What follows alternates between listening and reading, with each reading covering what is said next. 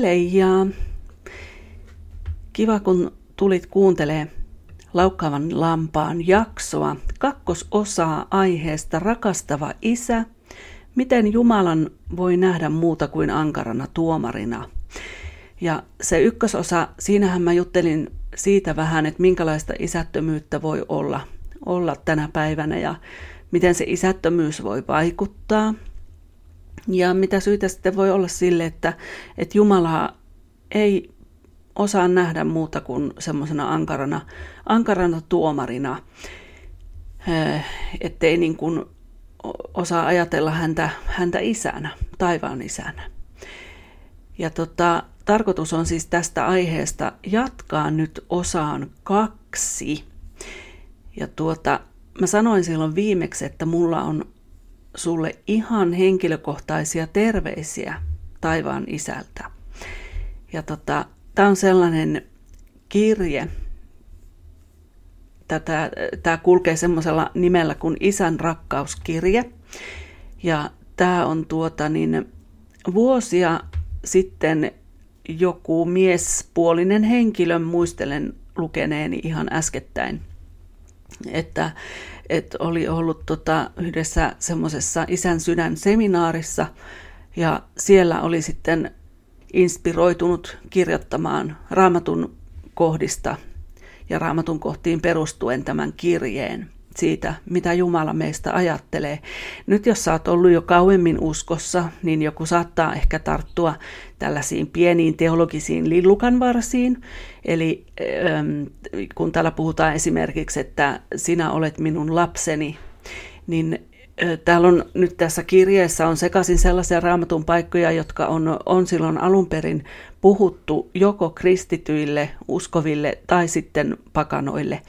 Eli kun täällä sanotaan, että sinä olet minun lapseni, niin raamatun mukaanhan se on näin, että, että jotka, siis vain he, jotka ottaa Jeesuksen vastaan, niin heille, heille annetaan se voima tulla Jumalan lapsiksi.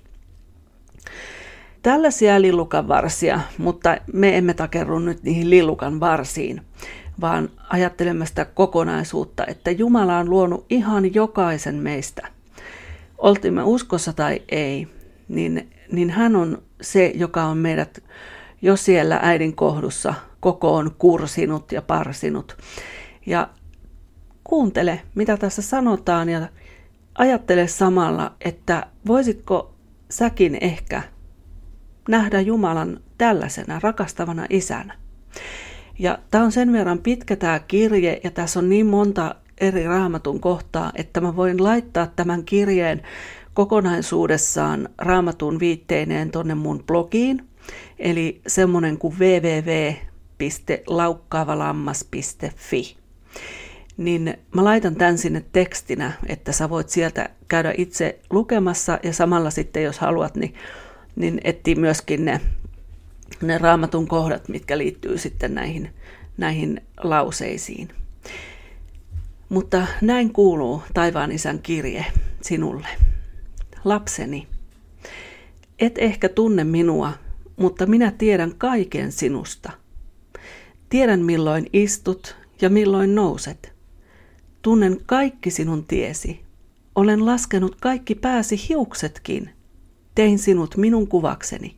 Minussa sinä elät, liikut ja olet. Sillä sinä olet minun lapseni. Tunsin sinut jo ennen syntymääsi. Valitsin sinut, kun suunnittelin luomakuntaa. Et ollut vahinko. Kaikki sinun päiväsi on kirjoitettu minun kirjaani. Päätin tarkkaan, milloin synnyt ja missä asut. Sinä olet ihme, suuri ihme. Kudoin sinut kokoon äitisi kohdussa. Saatoin sinut maailmaan syntymäpäivänäsi. Ne, jotka eivät tunne minua, ovat antaneet minusta väärän kuvan. En ole kaukainen enkä vihainen, vaan täydellinen rakkaus. Ja haluan antaa sinulle ylen määrin rakkauttani, vain siksi, että olet minun lapseni ja minä olen isäsi. Tarjoan sinulle enemmän kuin maallinen isäsi koskaan kykenisi sillä minä olen täydellinen isä. Kaikki hyvä, mitä saat, tulee minulta. Minä olen sinun huolenpitäjäsi ja täytän kaikki tarpeesi. Suunnitelmani sinun tulevaisuutesi varalle on aina ollut täynnä toivoa. Minä rakastan sinua ikuisella rakkaudella. Ajatukseni sinua kohtaan ovat lukemattomat kuin hiekan jyväset meren rannalla. Minä iloitsen sinusta laulaen. En koskaan lakkaa tekemästä sinulle hyvää, sillä sinä olet minun aarteeni. Haluan koko sydämestäni ja sielustani palauttaa asemasi lapsenani. Ja tahdon näyttää sinulle suuria ja ihmeellisiä asioita. Jos etsit minua koko sydämestäsi, löydät minut. Iloitse minussa ja annan sinulle mitä sydämesi toivoo. Koska juuri minä olen antanut sinulle ne toiveet, Voin tehdä sinulle enemmän kuin osaat edes kuvitella, sillä olen suurin rohkaisijasi. Olen myös isä, joka lohduttaa sinua kaikissa murheissasi. Kun sydämesi on särkynyt, olen lähelläsi. Kannan sinua sylissäni niin kuin paimen kantaa lammastaan. Kerran tulee päivä, jolloin pyhin silmistäsi kaikki kyyneleet, ja otan pois kaiken sen tuskan, jota olet kärsinyt maan päällä. Olen isäsi ja rakastan sinua aivan kuin poikaani Jeesusta. Jeesuksessa rakkauteni sinuun tulee ilmi. Hän on olemukseni täydellinen kuva. Hän tuli osoittamaan, että olen puolellasi, en sinua vastaan, ja kertomaan, etten pidä kirjaa synneistäsi. Jeesus kuoli, jotta sinä ja minä voisimme tehdä sovinnon. Hänen kuolemansa oli lopullinen osoitus rakkaudestani sinua kohtaan. Annoin kaiken, mitä rakastin, saadakseni sinun rakkautesi. Jos otat vastaan Jeesuksen, otat vastaan minut. Eikä mikään enää erota sinua minun rakkaudestani.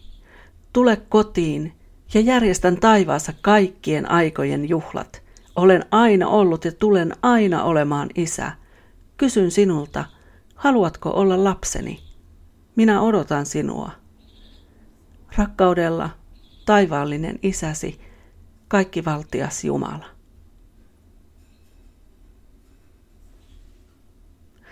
Sellainen on isän rakkauskirje.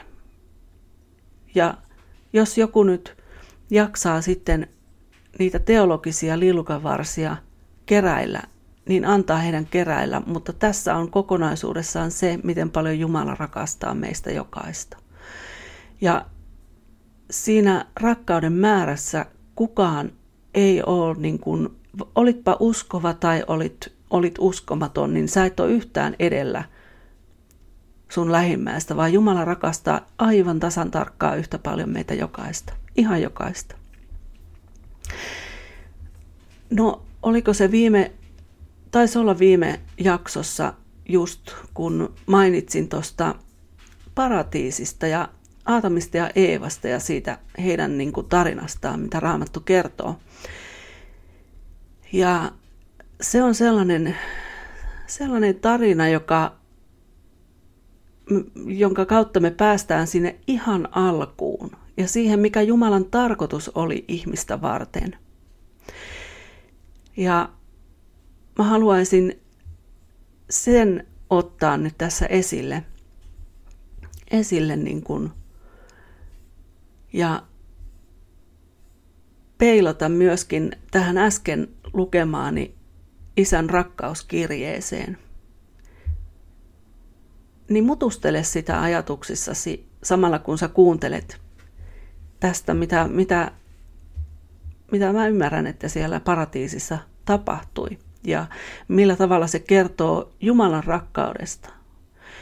Kun ajatellaan, että onhan se nyt aikamoinen tällainen vastakohta, kun Aatam ja Eeva karkotettiin sieltä Edenistä, Edenin puutarhasta. Mutta kun se karkotus tapahtui siksi, että Jumala rakasti heitä niin paljon. Ja mä oon ollut uskossa jo aika kauan, 2003 vuodesta lähtien. Ja mä tajusin vasta ehkä pari vuotta sitten tämän asian täältä ensimmäinen Mooseksen kirja, toinen luku ja jakeet 7 ja 9 kertoo ihmisen luomisesta. Sitä ennen Jumala oli luonut jo maan ja taivaat ja, ja ö, yön, päivän, tähdet, taivaankappaleet, meret ja näin. Mutta sitten tosiaan siellä kakkosluvussa tulee Aatamin vuoro. Ja jakeet 7-9 sanoo näin, että sitten Herra Jumala muovasi ihmisen maan tomusta ja puhalsi hänen sieraimiinsa elämän hengen. Näin ihmisestä tuli elävä sielu. Ja Herra Jumala istutti puutarhan itään, Edeniin, ja asetti sinne ihmisen, jonka hän oli tehnyt. Ja Herra Jumala kasvatti maasta kaikenlaisia puita, jotka olivat ihania nähdä ja joiden hedelmät olivat hyviä syödä. Keskelle puutarhaa hän kasvatti elämän puun sekä hyvän ja pahan tiedon puun. Jumalan tarkoitushan oli tosiaan se, että, että ihminen asuisi siellä Edenissä ja eläisi, viljelisi sitä puutarhaa. Se sanotaan tuossa 15 jakeessa sitten siellä lukee, että Herra Jumala otti ihmisen ja asetti hänet Edenin puutarhaan viljelemään sitä ja pitämään siitä huolta. Ähm, siellä Jumala antoi yhden ainoan säännön. jakeissa 16 ja 17 hän sanoo, tai täällä sanotaan, että ja Herra Jumala antoi ihmiselle tämän käskyn, syö vapaasti kaikista muista puutarhan puista, mutta hyvän ja pahan tiedon puusta älä syö, sillä sinä päivänä, jona siitä syöt, sinä totisesti kuolet. Eli se oli se yksi ainoa käsky, sääntö, mikä siellä oli. Ja siis se Aatomin ja Eevan olemisen tilahan oli, että he oli täydellisessä niin kuin viattomuuden tilassa.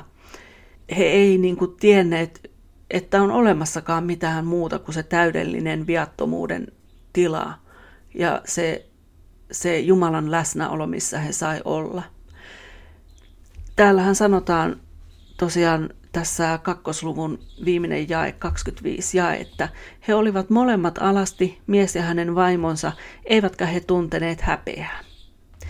Ja sitten kun ajatellaan sitä, sitä paratiisia, niin Jumalahan oli oli niin kuin suhteessa Aatamiin ja Eevaan, niin hän käyskenteli siellä Edenin puutarhassa näiden lastensa, ihmislastensa kanssa. Ja on, joku on, on esittänyt ajatuksia, että se kolminaisuuden yksikkö, jos voi näin sanoa, niin oli Jeesus, joka siellä puutarhassa käyskenteli, mutta mutta, mutta en ota kantaa siihen. Joka tapauksessa Jumala yhdessä persoonassaan siellä oli. Ja hän oli niin kuin isä Aatamille ja Eevalle. Ja mä en usko, että siellä, siellä tosiaan puutarhassa, niin kun he elivät ja aloittelivat sitä ihan uutta ihmisen elämää, että Jumala olisi ollut millään tavalla asettanut itteensä ähm, jotenkin universumin luojan asemaan suhteessa näihin Aatamiin ja Eevaan. Hän halusi auttaa. Hän oli läheinen, hyvin läheinen Aatamille ja Eevalle. Hän oli kiinnostunut Aatamia ja Eevan ajatuksista. Esimerkiksi kun Raamattu puhuu tästä, mm, tuolla on just kakkosluvussa ja siellä on jakeet 19 kirjoittaa sieltä alkaen, että kun Herra Jumala oli muovannut maasta kaikki villieläimet ja kaikki taivaan linnut, hän oli tuonut ne ihmisen luon nähdäkseen, minkä nimen tämä antaisi kullekin niistä. Jokainen elävä olento sai juuri sen nimen, jonka ihminen sille antoi. Näin ihminen antoi nimet kaikille karjaeläimille, kaikille taivaan linnuille ja villieläimille. Aadamille ei kuitenkaan löytynyt sopivaa apua, eli siinä vaiheessa Adam oli, oli vielä yksin ilman Eevaa. Mutta, mutta ajatelkaa, että Jumala halusi nähdä, hän halusi nähdä, että mitä mun lapsi tekee – miten, se, miten hän se keksii, kuinka hän se ratkaisee tämän tilanteen, että nyt mä marssitan nämä eläimet sen eteen ja se saakin antaa niille nimet. Ja ajatelkaa sitä luovuutta, joka oli Aatamia asetettu, että hän pystyi vaikea niin kuin kuvitella tälle, että mikä kieli se on ollut silloin ihan alussa, millä Adam on on nimennyt ne eläimet esimerkiksi. En tiedä, että raamattu sitä kertoisi. Mutta joka tapauksessa Aadam on ensimmäinen kielen keksiä, mutta tietysti Jumalalta tuli se kapasiteetti, että hän siihen kykeni. Mutta se pointti tässä nyt oli se, että todella Jumala oli kiinnostunut Aatamia ja Eevan ajatuksistakin, että et hän ei ollut luonut ihmistä vaan oman onnensa nojaan huitelemaan ja selviytymään, miten parhaasti taitaa, vaan hän oikeasti halusi olla yhteydessä ja välittömässä vuorovaikutuksessa ihmisen kanssa. Ja osoittaahan se jonkunnäköistä nöyryyttäkin Jumalalta, eikä, jonkun, eikä vaan jonkunnäköistä, vaan, vaan siis ihan osoittaa nöyryyttä, että hän, hän tuli alas, alas sieltä kirkkaudestaan ja, ja tosin olihan Edenkin siinä vaiheessa vielä kirkkautta täynnä, koska siellä ei ollut, ollut tehtyä syntiä vielä olemassa. Pohdiskelen tässä samalla itsekin. Se on niin jännä, kun aukeaa aina uusia ajatuksia tästä, tästä kirjasta, joka on 2000 vuotta vanha. Niin, eli Jumalalla oli ihan selvä kiintymys Aatamiin ja Eevaan. Ja nyt mä peilaan tätä siihen, että, että sä pystyisit ajattelemaan myös Jumalasta joskus jonain kauniina päivänä, että Jumala oikeasti on sun isä. Ja että sä voit rakastaa Jumalaa isänä, huolimatta siitä, minkälainen sun maallinen isä on ollut. Tai ehkä sun maallinen isä on ollut, on ihana ja kaikin puolin mahtava, mahtava isä, mutta silti se meidän taivaallinen isä on kaikkea sitä, mitä, mitä me ei voida edes kuvitellakaan. Ja niin kuin tuolla sanottiinkin, niin kaikki hyvä tulee häneltä, mitä meidän elämässä on. No sitten tuossa myöhemmin osoittautuu todeksi sekin, että, että Jumala, hänellä oli huoli Aatamista ja Eevasta, ja hän halusi kantaa vastuun näistä lapsistaan, vaikka he oli, mm, miten sen sanoisi, kurittomia. Ja hän halusi niin kuin huolehtia kuitenkin heistä. No, siellä elettiin sitä ihanaa, ihanaa aikaa puutarhassa, paratiisissa ja kuitenkin sitten tuli käärme. Siellä kolmannen luvun ihan ekassa, ekassa jakeessa sanotaan, että mutta käärme oli kavalin kaikista villieläimistä, jotka Herra Jumala oli tehnyt. Se sanoi naiselle, onko Jumala todella sanonut, älkää syökö mistään puutarhan puusta. Ette te suinkaan kuole, vaan Jumala tietää, että sinä päivänä, jona te syötte siitä, eli siitä hyvän ja pahan tiedon puusta, Jumala tietää, että sinä päivänä, jona te syötte siitä, teidän silmänne aukeavat ja teistä tulee Jumalan kaltaisia niin, että tiedätte hyvän ja pahan. Ja mielenkiintoinen tällainen pieni kuriositeetti tässä kohtaa raamattua oli, että jo täällä, tässä vaiheessa, silmäportti oli se, minkä kautta houkutus iski Eevaan. Eli hän näki sen hedelmän siellä puussa, hyvän ja pahan tiedon puussa. Hän näki, miten siitä oli hyvä syödä ja että sitä oli nautinto katsella ja se oli houkutteleva, koska siitä sai ymmärrystä. Eli hän näki luonnollisilla silmillä ja sieltä saakkahan vihollinen on käyttänyt näitä, näitä meidän aistiporttejakin eksyttääkseen ja ja viedäkseen meitä kauemmas Jumalasta. Öm, se, mikä tuli tuossa mieleen, niin mieshän, siis Aatamihan oli Eevan kanssa.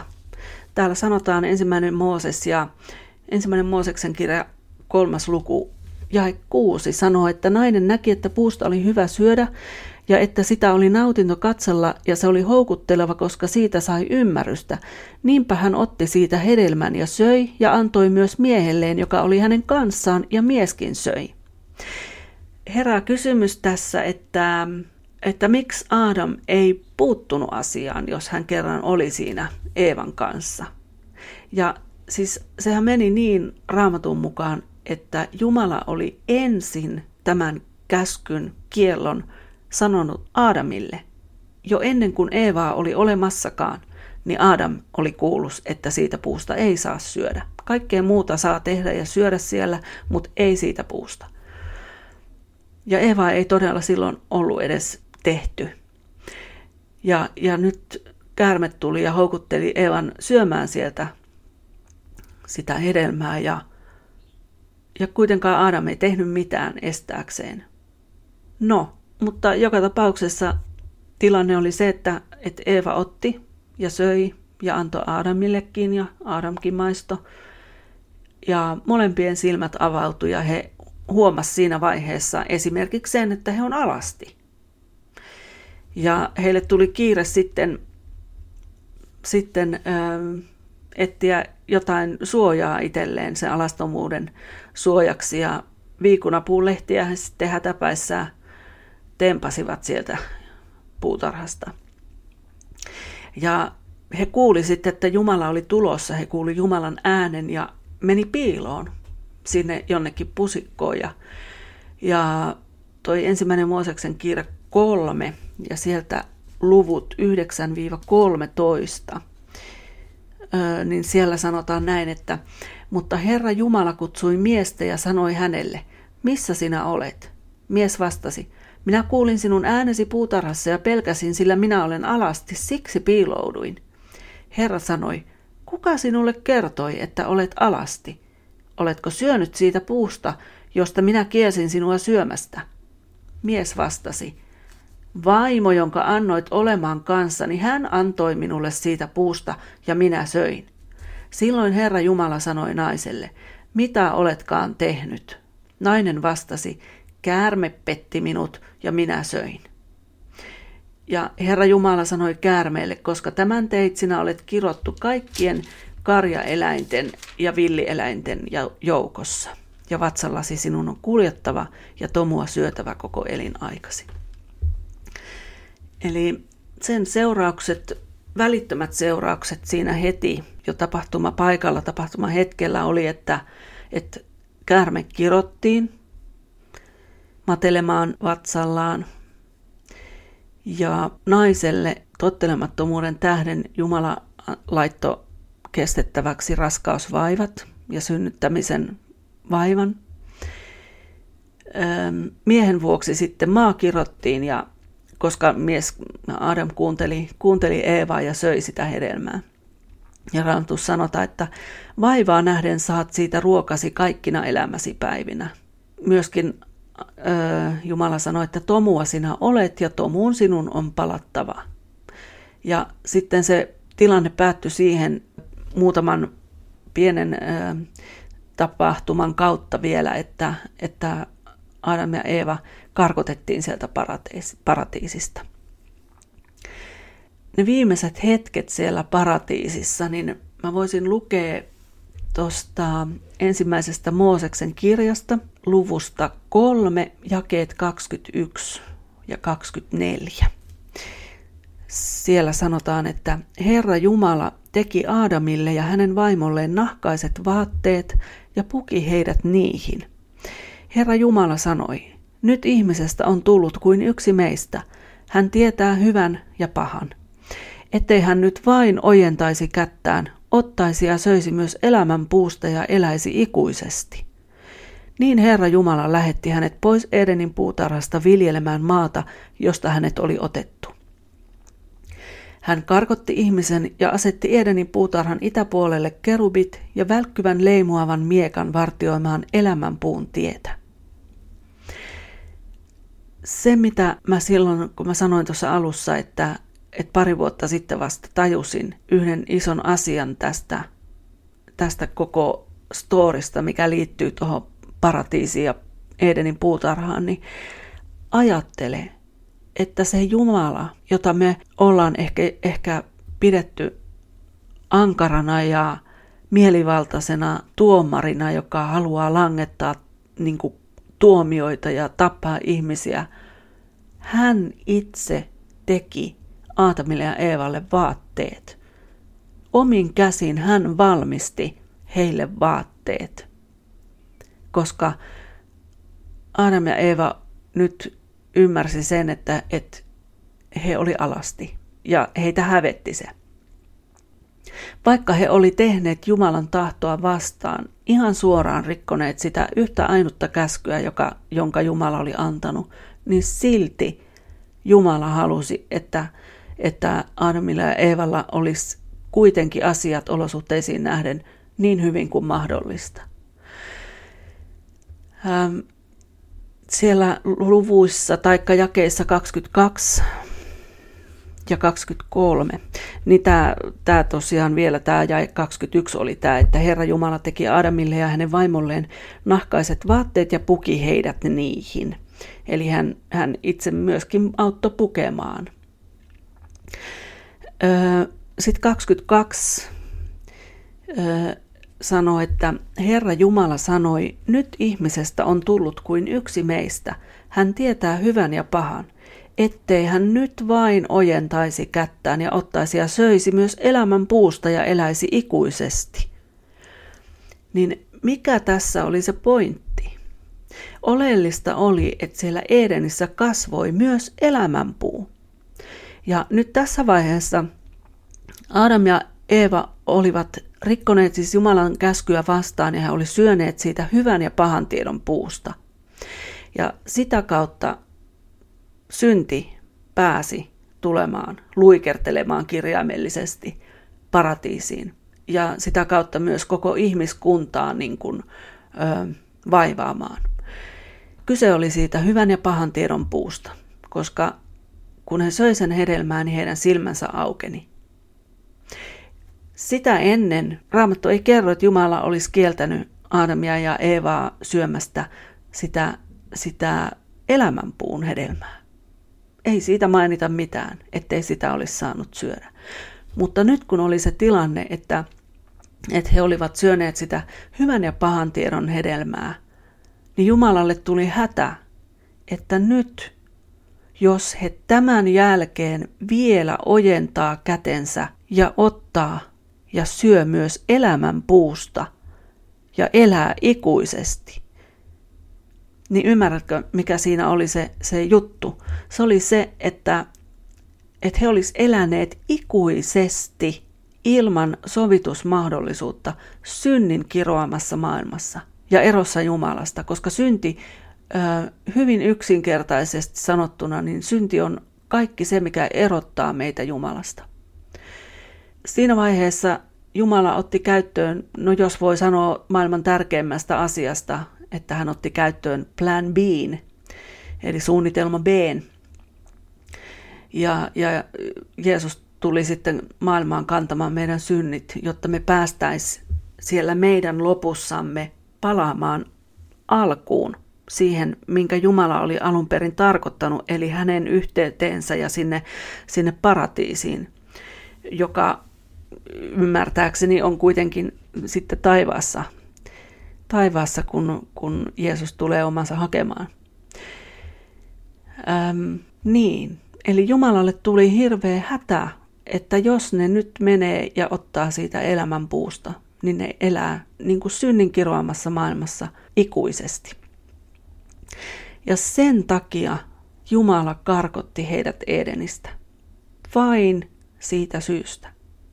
Ja siellä 24 jae sanoo vielä, että, että hän karkotti ihmisen ja asetti Edenin puutarhan itäpuolelle kerubit ja välkkyvän leimuavan miekan vartioimaan elämän puun tietä.